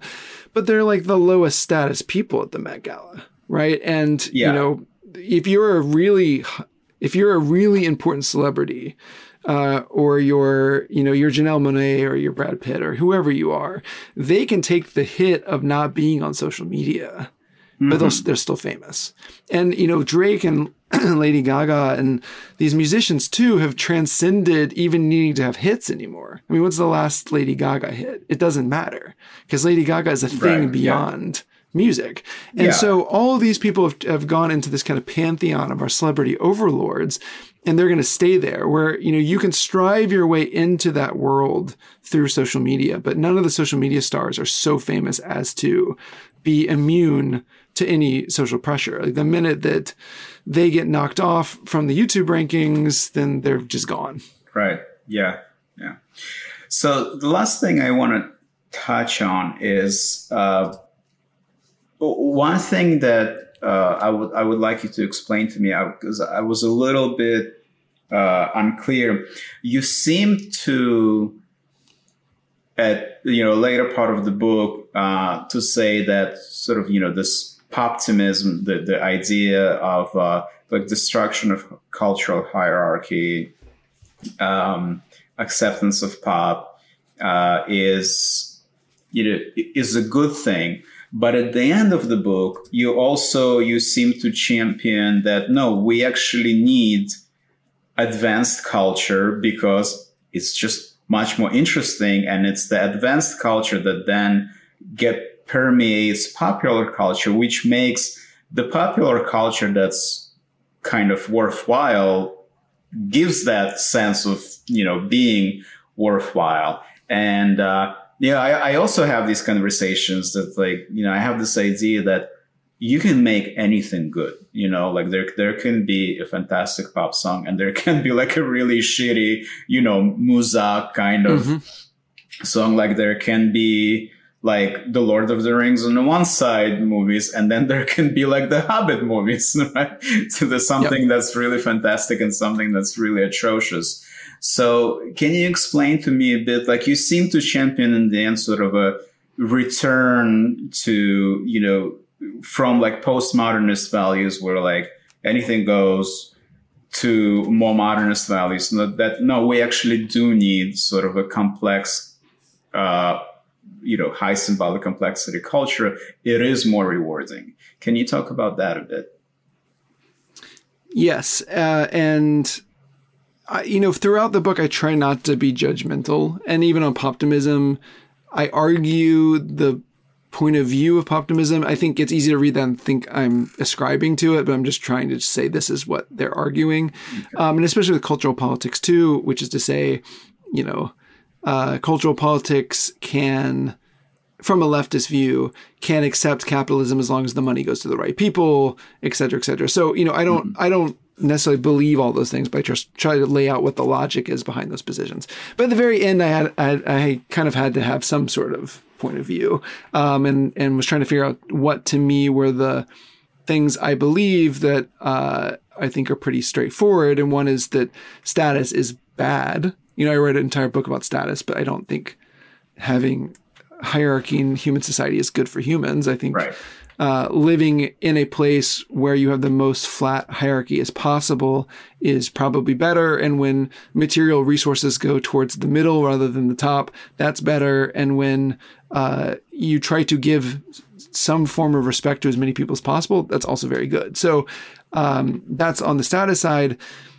On the culture side, you know, ultimately, you know, I'm somebody who is uh, either cursed or blessed with too much understanding of how culture works. And so if some song comes out that uses a chord progression that I'm too familiar with, I just don't find that song interesting. Mm-hmm. Right.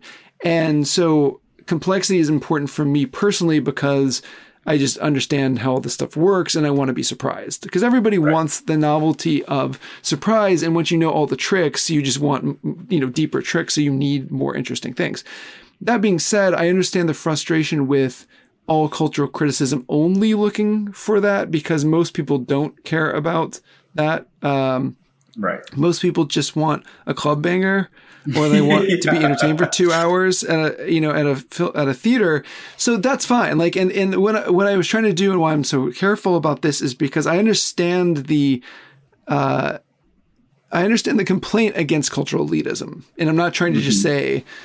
I'm trying to make an argument for cultural competence that isn't just going back to well we know better than you and therefore you should just put mm-hmm. up with it um, and what i'm coming down to is that if you think about culture as an entire ecosystem that everyone in that ecosystem wants some form of change right mm-hmm. like they if you're a country music fan yes you're more conservative than maybe a hip-hop fan but you want you want country music to not sound so outdated you want it to sound up up to date. You want it to uh, feel like it's alive and and dynamic, and it requires a refresh of innovations, and they come from somewhere. They don't just come from nowhere. They come from hip hop. They come from these other mediums.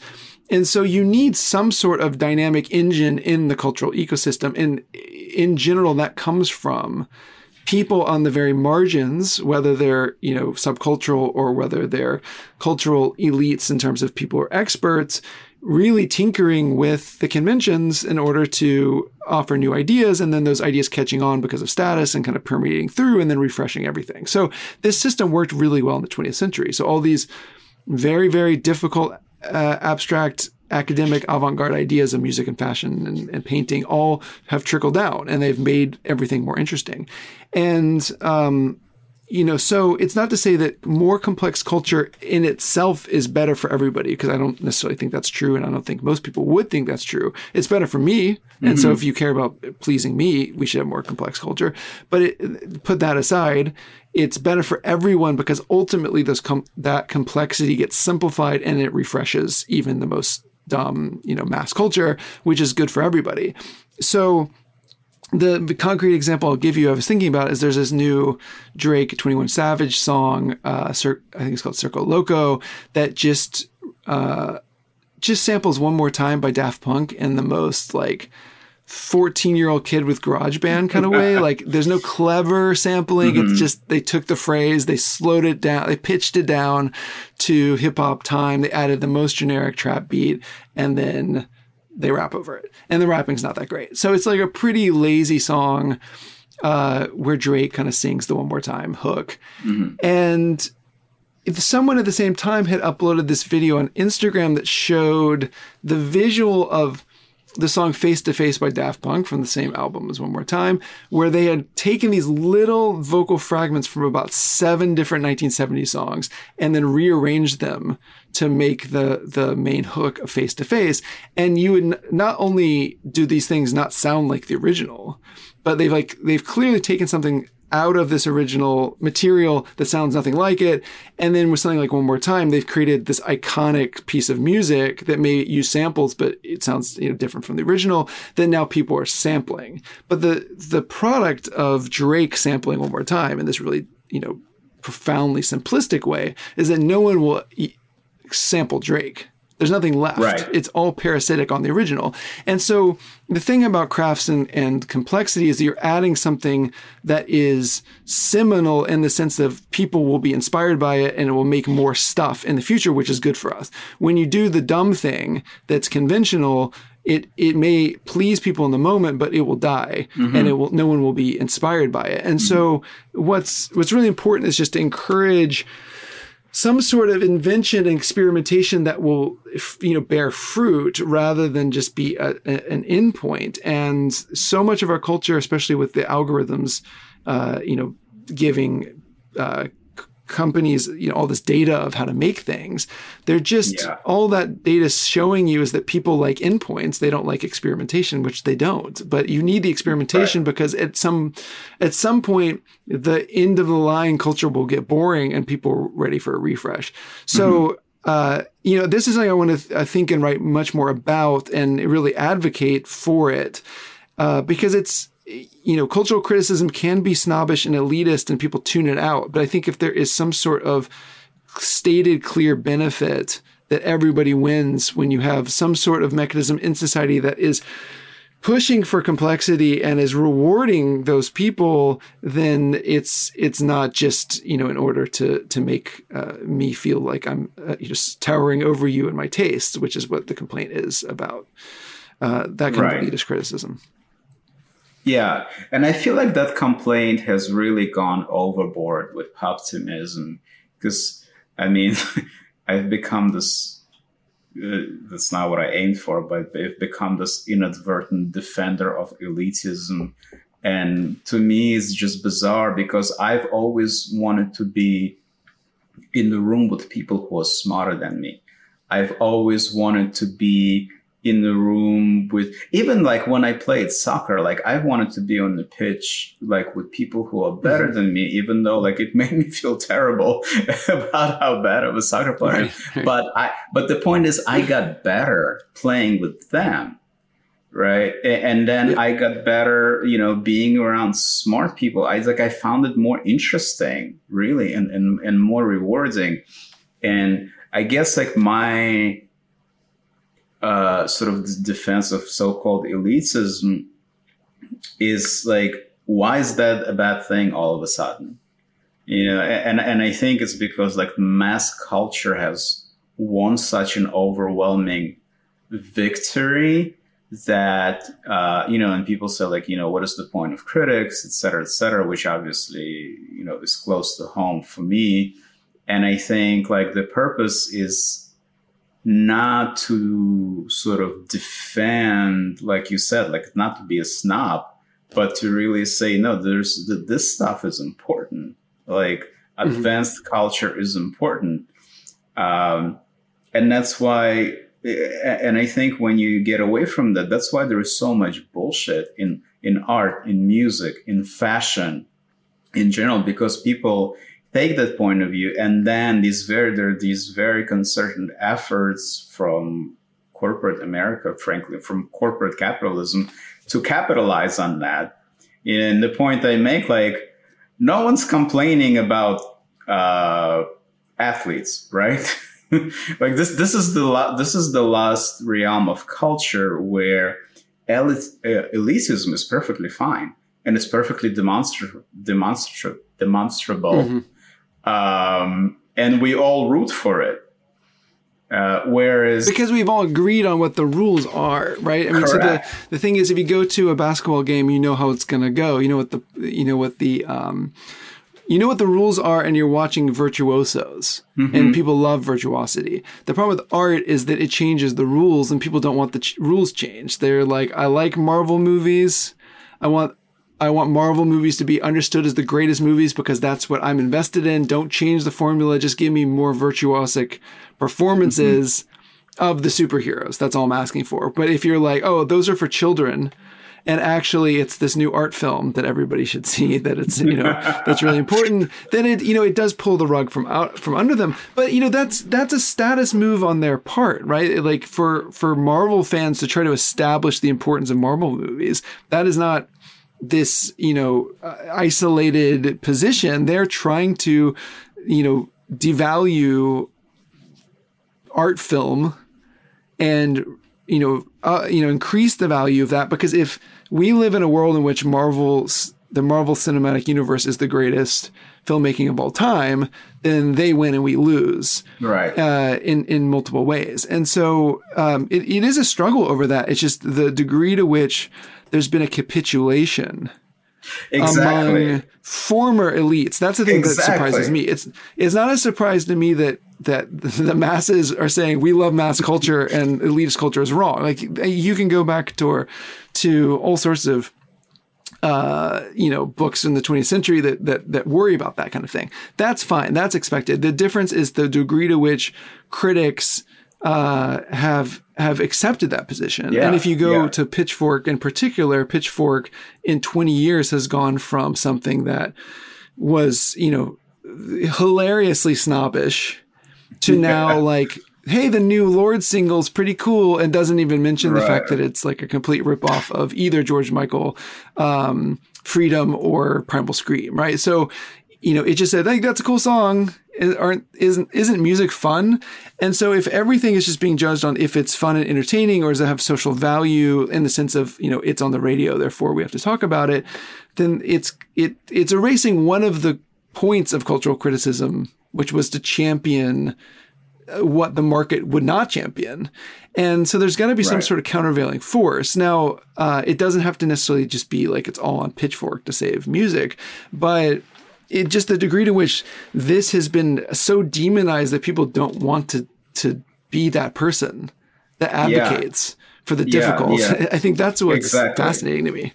Exactly. Yeah, that also it's it's not fascinating. I find it troubling. So at this point, I'm sure. like, uh, that's, you know, I wear my alleged elitism as sort of almost like a, you know, badge of pride. Like it's a point of pride. I'm like, yeah, I but am. That, but that elitism, I mean, I want to be careful because elitism makes it sound like, well, you know, and the critique where I think where I think this poptimism comes from is is understanding in a post Bourdieu world that yes, cultural capital and appreciation of high art is uh, associated and uh, correlated with more capital, right? So rich people tend to like more abstract art. So therefore, there's something about abstract art that's suspicious. And I understand where that comes from. And, mm. and I'm hmm. sympathetic to, to being skeptical about cultural elitism is just another form of discrimination. But what gets lost yeah. in there is that there's something else going on. It's not simply just a marker. It's that symbolic mm-hmm. manipulation itself is something that's really important for human civilization. Yeah. And so if you had a structure that was status based, that was, you know, helping us uh, reward these artists who are making contributions. Wonderful. If we've dismantled that system because the art world has decided that partnering with luxury is better and luxury brands need artists that can easily kind of move and you know use their logos and put them, you know. So like Yayoi Kusama is great for the art world because they can just put dots mm-hmm. on everything. Mm-hmm. Right? Exactly. Like Jeff Koons is amazing is amazing for the art world because they can just be like, well Jeff Koons, hey, it's, you know, some Jeff Koonsian thing. So uh, there's a really great book coming out, I think next Spring by Natasha Degen. I think is Degen is, is her name. Um, she's a professor at one of the um, either either FIT or Parsons, and I apologize for not knowing which, uh, or maybe not either. But her book is just shows the degree to which art uh, and luxury worlds are just completely combined to a degree where mm-hmm. there's really no difference between them. And if you think about that and you think about who's pulling the strings, well, of course, they're not going to want art that actually disrupts the you know commerce. Sure. It, it has to follow the rules of commerce. So if the art world's not doing it and critics aren't doing it, no one's doing it, and no one's going to be you know emphasizing cultural complexity because it's inconvenient for everybody. Yeah, uh, but exactly. cultural complexity is a good in its own right, and and that's that's my position. Uh, and I'm happy to defend it more, but there does need, you know, if you're interested in somebody who wants to preserve com- cultural complexity, you need to understand it is not a given that you have to fight for it. You have to have some mechanism that rewards it. Yeah. No, I couldn't agree more. And to bring it back to fashion, I hope we will see that in fashion too. You know, I want back the glory days of the late 90s, early 2000s, where there was a fashion avant-garde where there were more complex and interesting things. And i hope we go back to that you know in culture in general and in fashion too because yeah they're important and necessary. Well on that note thank you david. I really appreciate you coming on. Uh, the book is called status and culture how our desire for social rank creates taste identity art fashion and constant change. There's a lot of food for thought in there. And I think anyone who is interested in culture um, should read it. And uh, yeah, thanks a lot, David. Thank you so much. It was great catching up.